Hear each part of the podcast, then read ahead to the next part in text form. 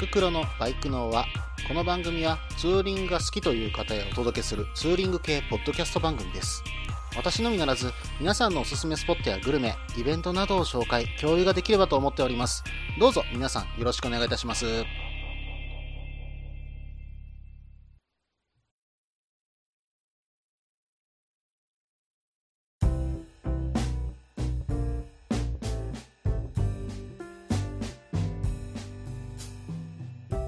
始まりました。バイクのは第47回ですね。お相手はタククロウです。どうぞよろしくお願いいたします。うーん、まあ聞いての通り、皆さん、私、花粉症なんですよ。まあめっちゃ鼻声だと思うんですけども、もうこの一週間ね、うん、一気にもう鼻の、うんまあなんていうの、うん、鼻の中が詰まってきた感じがしましてね、もう本当に今、ジュルジュルでね、もう今はティッシュが横から手放せないというようなね、えー状況になっています。まあなんでね、ツーリング中、うん、まあちょっとこの間3月の4日かな、うん、ツーリング行ってきましたけども、うん、その時のね、うん、ヘルメットの中、うん、到底見せられたものじゃないと思います。うん、まあ正直鼻の下垂れてましたからね、うん、まあ薬飲んでもね、うん、まあ効かない薬もあれば、効く薬だと、えー眠気の方が来ちゃってしんどくって、でもそれでも鼻だけ詰まってるなんていう状況もあってね、本当にね、今私合う薬探してるんですが、それもなかなかなくて、えー今、日々辛い思いで過ごしています。うん、まあ、そんな中でもね、あの、この間ツーリングの方を、実は久しぶりに一日、えー使っていくことができました。うん、奥方のね、あの、お母さんが来てくださってまして、うん、それと、えーお姉さんが泊まりに来てくれたおかげで、えー子供のね、あの、面倒を見てくれる方が、まあ、二人も増えたわけですよ。まあ、その中で、まあ、たまには羽伸ばしておいでよということで、うん、まあ、夕方の5時頃までっていう限定ですけどもね、えー今回行かせていただきました。うん、まあ、阪神高速湾岸線を通ってね、えー、泉佐野まで行きましてね、そこから下道行って、えー白崎海洋公園まで行って、えーそしてですね、え内陸を通って、えその後は九度山まで行かせていただいて、え帰りはね、え奈良の方を回って、え最後また阪神高速で帰っていくというようなね、えルートで行ってきました。うん。白崎海洋公園ね、なかなか綺麗な場所でしたね。うん。白色のね、石灰岩がなんか覆ったような、まあ、岩山みたいなところに駐車場があるんですよ。えーしかもね、そこから海を覗くと、もう本当に綺麗な青と一緒になっていましてね。えー本当にパンフレットとかにも書いてあったんですけども、日本のエーゲ海という言葉がぴったりなね、えー海岸になっていました。えーぜひね、一度行かれてみてください。うん。そしてね、その後、九度山の方には回ったんですけども、ちょっとね、観光客の方がいっぱいで、しかもバイクを止める場所がちょっとね、わからなかったんで、今回ね、えースルーさせてもらいました。本当はね、あの、真田庵、うん、真田幸村と真田正幸がね、あの、幽閉されていた場所なんですけども、本当はそこを訪れたかったんですけどもね、うんまあ14年間ね、そこでその二人が過ごしていた、その時何を考えてたんでしょうね。うん、まあそういったことをね、あの考えながらちょっと探索してみたかったんですけどもね。うん、まあまたね、えー次回のツーリングに、えーそういった場所を残しておこうかなっていうふうにね、ちょっと考えています。それではね、えーコーナーの方に行きましょうか。北海道2泊3日の旅のコーナー。今回はですね、えー前回募集させていただいた北海道2泊3日の旅のコーナーの特別編としてね、えー放送させていただこうと思います。うん、実はあの募集から、すでに4通もお便りをいただいております。えー本当に皆さんありがとうございます。えーこの2泊3日、北海道2泊3日の旅のコーナーは、えー私がね、今回6月、えー3日から、え6月の6日まで、え今回北海道の方行かせていただくんですけども、そのうち2泊3日を、えどこに行ったらいいのかというのを、え皆さんに、え教えてもらうと、えもしくはね、あの、その2泊3日で北海道に行ったら、えーどんなね、いいところがあるのか、まあ、どんなルートを取れるのかといったところをね、えー募集させていただきました。うん。このコーナーはね、多分2泊3日ぐらいしか休みが取れない、まあ旅行ができないという方々がいらっしゃったら、北海道でね、えーツーリングする、まあ本当にそのツーリングの、まあ一歩踏み出すっていうことがね、えできることにつながるんじゃないかなと思って今回話させていただこうと思っております。ぜひね、まだ北海道に行かれたことのない方、えー、こういった形でね、回るのもありかと思いますので、えー、ぜひ参考にしてみてください。それでは早速ですけども、えー、メッセージの方、え読んでいきますね。まず1通目。マッタリーダーさんからメールの方いただきました。うん。マッタリーダーさん。まあ、通称リーダーさんですか。えー、リーダーさんといえば、旅バイクさんで、えー、頻繁に、え、楽しいいじりを受けられている方かと 思うんですけども、本当に会ってみると気さくな方で、本当に優しい方でした。うん。旅バイク祭りでは本当にお世話になりました。えー、ありがとうございます。それではね、えメッセージの方読んでいこうと思います。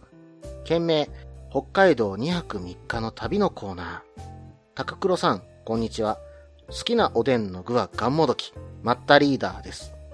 ポッドキャストへの投稿はこれが初めてになります。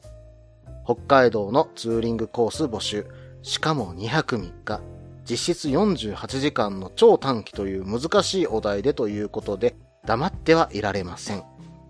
短い期間に無理しない程度で、どれだけ美味しいところを詰め込めるかを考えて、プランニングしてみました。去年、道東道が釧路近くまで伸びて、道東がぐっと近くなったので、それを利用してみたいと思います。また、宿泊は徒歩宿、ライダーハウスを使いたいところですが、6月初旬平日では、ぼっちになる確率が高いので、夜の飲み歩きを前提に、大都市部の美事保宿泊としました。6月4日、千歳空港から釧路市内、約280キロ。初日は移動に費やします。千歳からいきなり道東自動車道に乗り、一気に終点の阿寒インターチェンジまで250キロの高速移動。高速を降りて、釧路の町まで走り、市内のビジホに宿泊。もし出発前に何も食べていなかったら途中の帯広目室インターチェンジで降りて数分のところにある有楽町という食堂に行きましょう。ジンギスカン、ホルモン、うどん、ライスを頼んでほぼ1000円で収まるコストパフォーマンスの良さ。もちろん味も保証付きです。そして夜は海鮮系の居酒屋で晩酌です。釧路の夜のお店は詳しくないので自分でリサーチしてください。漁港のある街なので良い店はたくさんあると思います。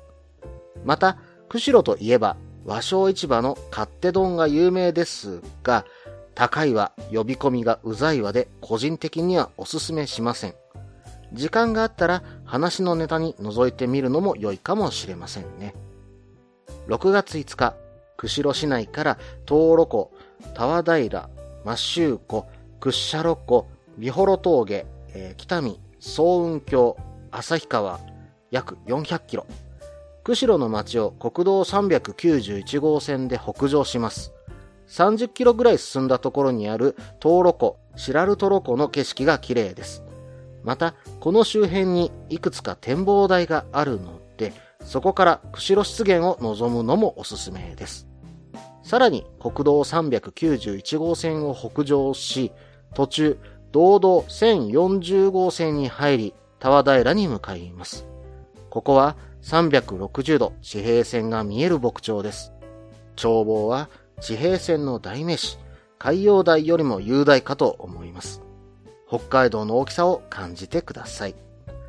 田和平から道道1040号を北上、国道243号線にぶつかったら左折でマシューの町の方へ。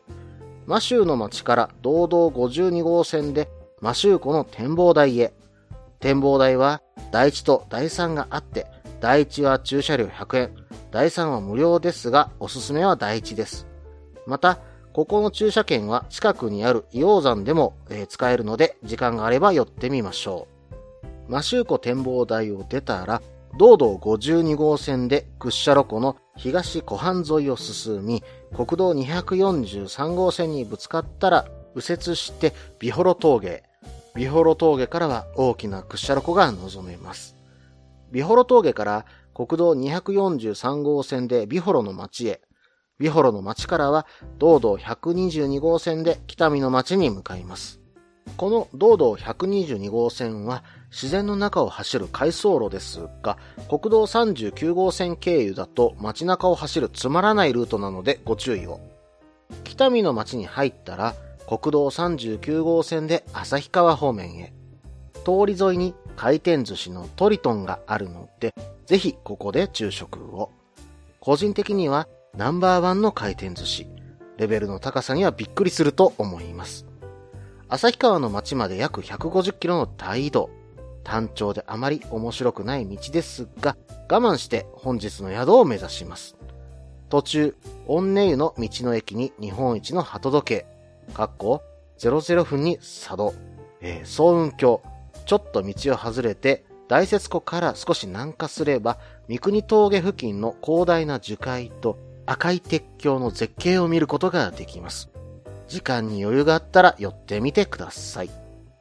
旭川は中心部のビジホにチェックインし、夜の街を散策。個人的におすすめなのは大黒屋のジンギスカン。厚切りラックが絶品なのでぜひ。前日の有楽町のジンギスカンよりもお高いですが、また違った極上のジンギスカンに出会えますよ。連日のジンギスカンはちょっとということなら、ババホルモンに行ってみてください。私は行ったことないのですが、北海道のフォロワーさんの熱烈プッシュのお店です。また、旭川といえば、締めで行きたいところですが、有名店は閉店時間が早い店が多いので要注意です。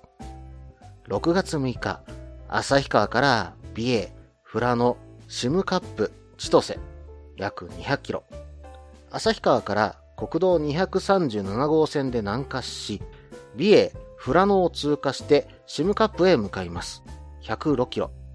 美瑛、富良野周辺は時間と相談して適当に散策。シムカップからは高速に乗って千歳85キロ。富良野周辺でおすすめの店はありますが、早い時間に通過すると思うので、はしょります。お昼ご飯は早めに空港に着いて、空港内の有名店で、もしくはセイコーマートでホットシェフのお弁当もありかな。以上、最終日雑。えー、旭川からは高速オンリーでも千歳まで行けるので、疲れた、早く空港に着きたいと思ったらそちらで逃げることもできます。以上、文章ベタが思いつくままメモ程度に書き殴った感はありますが、参考になれば幸いです。リーダーさん、本当にありがとうございます。えー、走行程880キロ程度かな、えー、のコースになるんで、うん、まあ大型バイクね、借りれれば特に問題のないコースかなとはちょっと思っています。うん、まあ実はね、あの、高校時代に、うん、修学旅行で行った場所が実は私北海道でして、えー、その場所で立ち寄ったところがこのコースだと、ちょこちょことね、え、入ってるんですよ。んで、それでちょっと気になっているところもあるんで、うん、このコースいいなまあ、それにね、美味しいところも本当に紹介していただいて、面白いとこいっぱいあるな美味しそうなとこいっぱいあるなっていうふうに、えー、感じさせていただいております。うん、ベテランならではのメールだなちょっとびっくりしました。はい。えー、それではね、えリーダーさんのメールを詳しく見ていこうと思ったんですが、えー、そろそろ前半の方が長くなりましたので、え、ここから後半に行こうと思います。その前に CM です。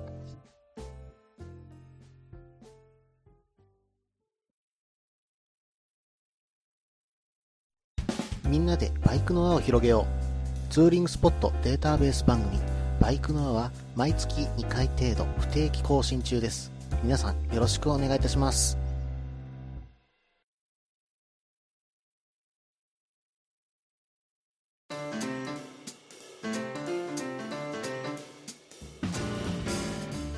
ここから後半です。後半はですね、えー、マッタリーダーさんの、えー、メールの内容をね、詳しく見ていこうと思います。はい、えー、最初に書かれていたのはね、えー、好きなおでんの具はガンもどきっていうふうにちょっと思ったんですが、うん、これはね、えー、昨年の10月の、えー、旅バイク祭りでですね、うん、私、あのー、まあ、後ろから羽交い締めにされまして、え、その状況の時に、えー、まあ、熱々のおでんを口元に近づけられるという、あの、上島竜兵のね、あの、ダチョウ倶楽部の上島竜兵のような、うん、ことをされたんですが、ですがですよ、えー、このガンモドキ自体がそんなに熱くなくって、リアクションが取れないというね、えー、まあ、その時のね、えー、私を、えまあ、揶揄して書いてるんだと思います。うん、まあ、まあ、まあ、まあ、もし次回やるんだったらもっと熱いのくださいね。うん。はい。えそれでは次いきますね。うん。まあ、この後にね、あの、ツーリングのルートを書いていただけてましたので、えー、そちらの方をちょっと紹介していきますね。うん。で、えっと、これですね、えー、昨年まず、道東道が釧路近くまで伸びて、えー、道東がぐっと近くなったというふうに書かれていました。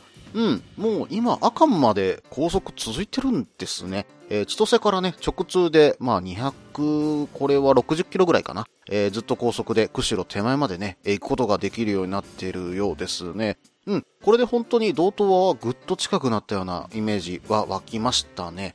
うん、まあそれでもね、え、280キロと、え、本当に北海道は雄大だなっていうのがね、え、よくわかる距離かと思います。うん。今回のルート、こだわったところはもう一つ、えー、宿泊は、えー、徒歩宿ライダーハウスを使わないというところで、えー、夜の飲み歩きを前提にしていると。そのために大都市の美女歩泊。うん、これは私向きのルートですね。本当にこのあたり、えー、マッタリーダーさん本当にありがとうございます。それではね、あの、日ごとのところを見ていきましょうか。え、まず6月4日、千歳空港からまず釧路市内まで、えー、約280キロと書かれていました。うん、ノンストップで行くと、だいたい3時間半から40分ぐらいというところでね、えー、実際 Google マップでは出てきましたね。うん、そこで、えっ、ー、と、リーダーさんが書かれているところは、えー、帯広目室インターチェンジ一旦降りると。で、そこに、え、有楽町という食堂があるということだったんですが、これはね、あの、旅バイクさんの方でも確か紹介されてたかと思います。うん、ここのジンギスカンがうまいというふうに本当にね、紹介されてたこと思うので、え、これね、私もあのー、旅バイクさんを聞いて本当に行きたかった場所なんですよ。うん。で、ジンギスカンの後に、その、一番衝撃を受けたのが、えー、その下の残ったスープ、まあ、あの、ジンギスカン鍋の横に、まあ、落ちていく、そのスープでうどんを食べるというふうに言われてたと思います。うん、これがね、うん、なんともうまそう。そこに全部汁を吸い込ませて、ずるずるっといったらね、もうこれはうまいに決まってるじゃないですか。うん、まあこれはね、今回私は有楽町。まあ多分ですけども行くと思います。これがまあ今回のあのリーダーさんの紹介されたルート通りに行かなかったとしてももしかしたらね、あの行くかもしれません。はい、えー、それでは次を見ていくと、もうここで釧路で一回一泊しましょうと。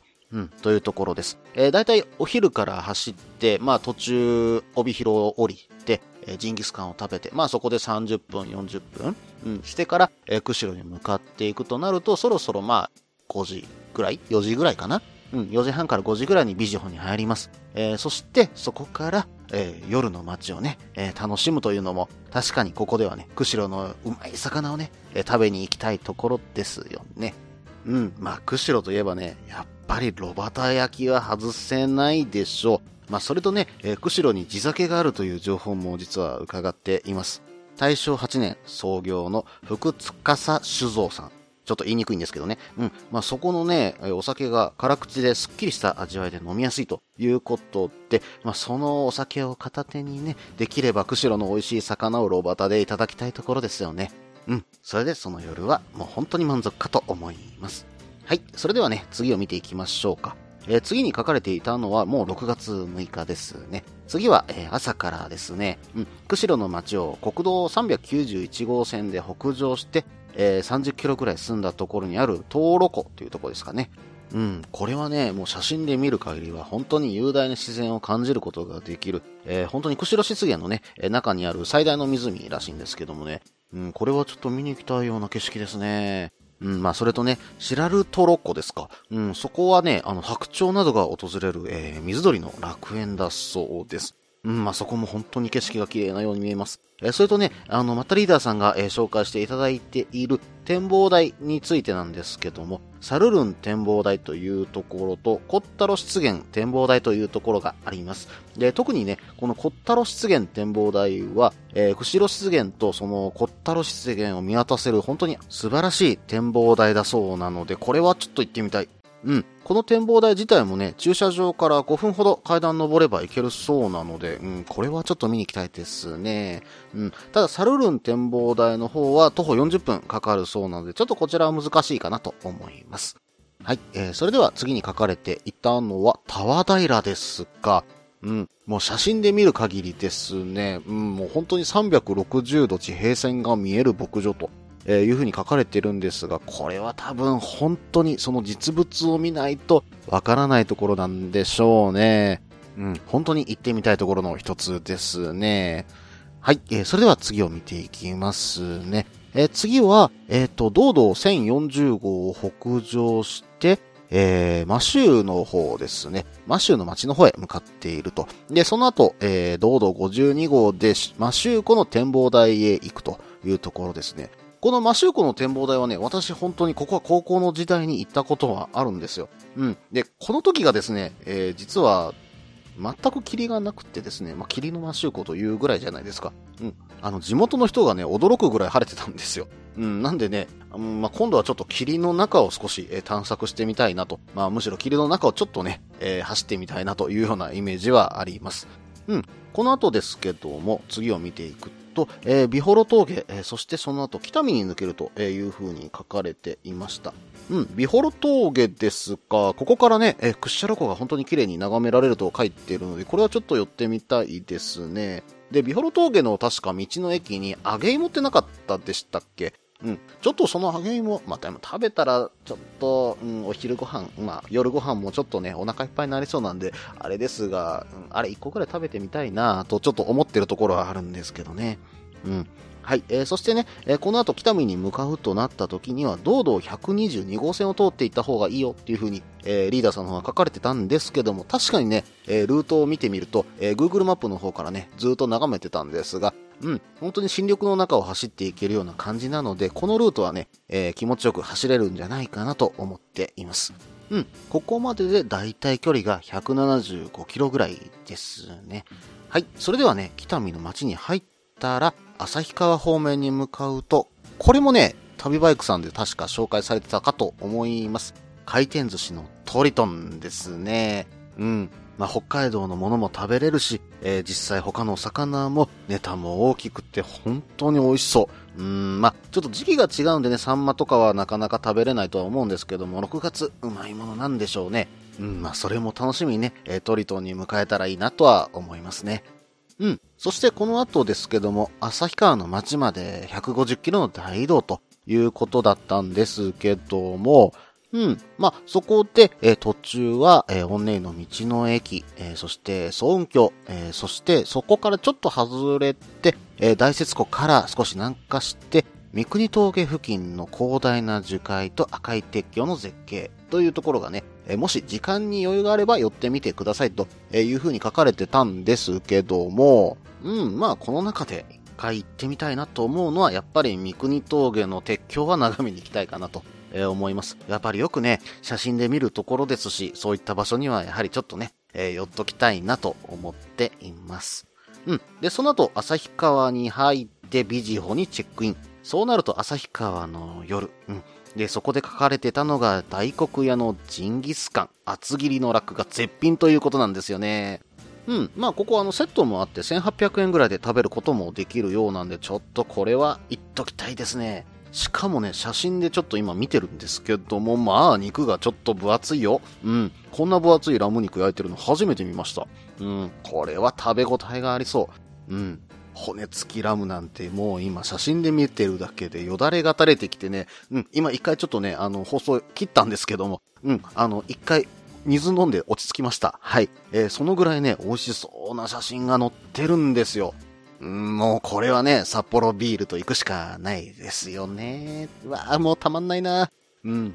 まあ、もう一つ、それと、ババホルモンさんですね。うん、これね、いろんなサイトをちょっと検索してる時に見つけたんですが、旭川に来たのになぜ行かないというところにね、このババホルモンさんが書かれてたんですね。うん、このババホルモンさん、えっ、ー、と、シリンでね、ホルモン焼くスタイルなんですけども、うん、メニューはね、ホルモンしかないんだそうです。しかもね、部位の指定はできないそうで、うん。あの、頼むときは何前という数しか、えー、実は言わないそうです。うん。まあでも3人前でね、1000円ぐらいっていうことですんごい安いんですよね。うん。で、お肉もね、下処理しっかりしちゃって、本当に変な臭みはないというふうに書かれています。うん、まあこれはね、うん、焼いてるとこの写真を今見てますが、まあまあこれはもううまいでしょう。もう、これは間違いないです。うん。で、ドリンク類に関しては、まあ、ビールはあるんですけども、うん。あの、ここご飯もないそうでして、で、ご飯に関してはどうも持ち込んでもいいみたいです。うん。まあ、それと、あの、飲み物はね、そのビール以外には焼酎とウーロン茶ぐらいはあるそうなので、まあまあ、まあそれでね、うん、ゆっくり飲むもよし、うん、本当にあの、ちびちびつまむもよし、ご飯を持ち込んでがっつり食べるもよしと、えいうような感じが私はしました。まあできればね、うん、締めで旭川ラーメン行きたかったんですが、うん、閉店のところが多いというふうに、えー、リーダーさんの方が書かれてたので、まあ、ここはね、そのお店の人、まあ、このホルモンのところじゃちょっと聞きにくいかもしれませんけども、まあ、2軒目どっか飲みに行った時にまだ空いてるとことかね、えー、紹介してもらえれば行ってみたいかなと思います。そして、この時はビジホに就寝して、次は6月6日、うん、旭川から、えー、美瑛富良野を抜けて、えー、あとシムカップですね、えー、抜けて千歳まで約200キロを走破するというコースですね。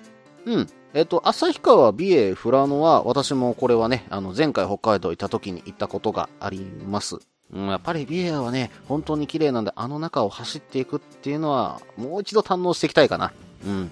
ちょっと行ってみたいかなとは思います。ただ、確かにね、あの、時間との相談なんで、まあ、この辺はどうなるかというところですけどもね。うん。で、シムカップからね、高速乗って千歳へ向かうので、まあ、ここから85キロですか。うん。まあ、美瑛富良野でちょっとゆっくりしすぎたらここで高速乗る。うん。まあ、そんな感じですかね。で、最終日が終了ということですけども、ちょっと雑という風に書かれてましたね。はい、大丈夫ですよ。うん。美瑛富良野は多分走ってるだけで楽しいかと思います。うん。そしてですね、最後に書かれていたのはみんな大好きセイコーマートですね。うん。まあ、セイコーマートもね、私、前回の北海道の時、朝飯に使わせてもらったんですよ。うん、確かにね、コンビニのレベルにしては全然高い、あの、ご飯が食べれました。しかも値段格安ですしね。うん。まあ、今回もね、どこかでちょっと一食入れようかなとは思います。うん。以上2泊3日の旅ですが、まあ最初に釧路、えー、その後、そうですね、えー、ビホロ峠から、えー、三国峠に向かって旭川、えー、そして旭川から美瑛、富良野回って最後はまた千歳に帰ってくるというね、うん、2泊3日で同等満喫コースというところまでね、えー、マッタリーダーさんの方が教えてくれました。えー、本当にマッタリーダーさんありがとうございます。うん。まあ、それとですね、えー、北海道2泊3日の旅、まだまだ募集させていただきます。で、次回もね、えー、この北海道2泊3日の旅のコーナーを続けようと思っています。すでにね、えっ、ー、と、マッタリーダーさん以外に3通もメールの方いただいております。皆さん本当にありがとうございます。うん。またね、あの、どしどし募集させていただいておりますので、ぜひね、皆さんご投稿ください。どうぞよろしくお願いいたします。以上、北海道2泊3日の旅のコーナーでした。それではね、エンディングに行こうかと思うんですけども、その前に CM です。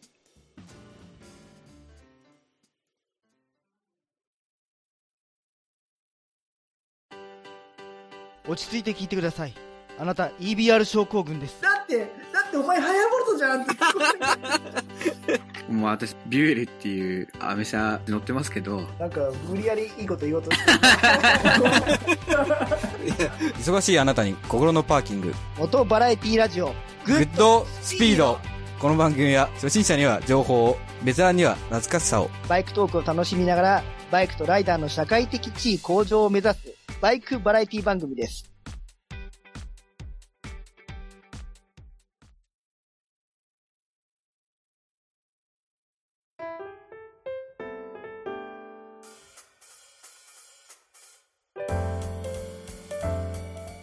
はい、ここからエンディングです。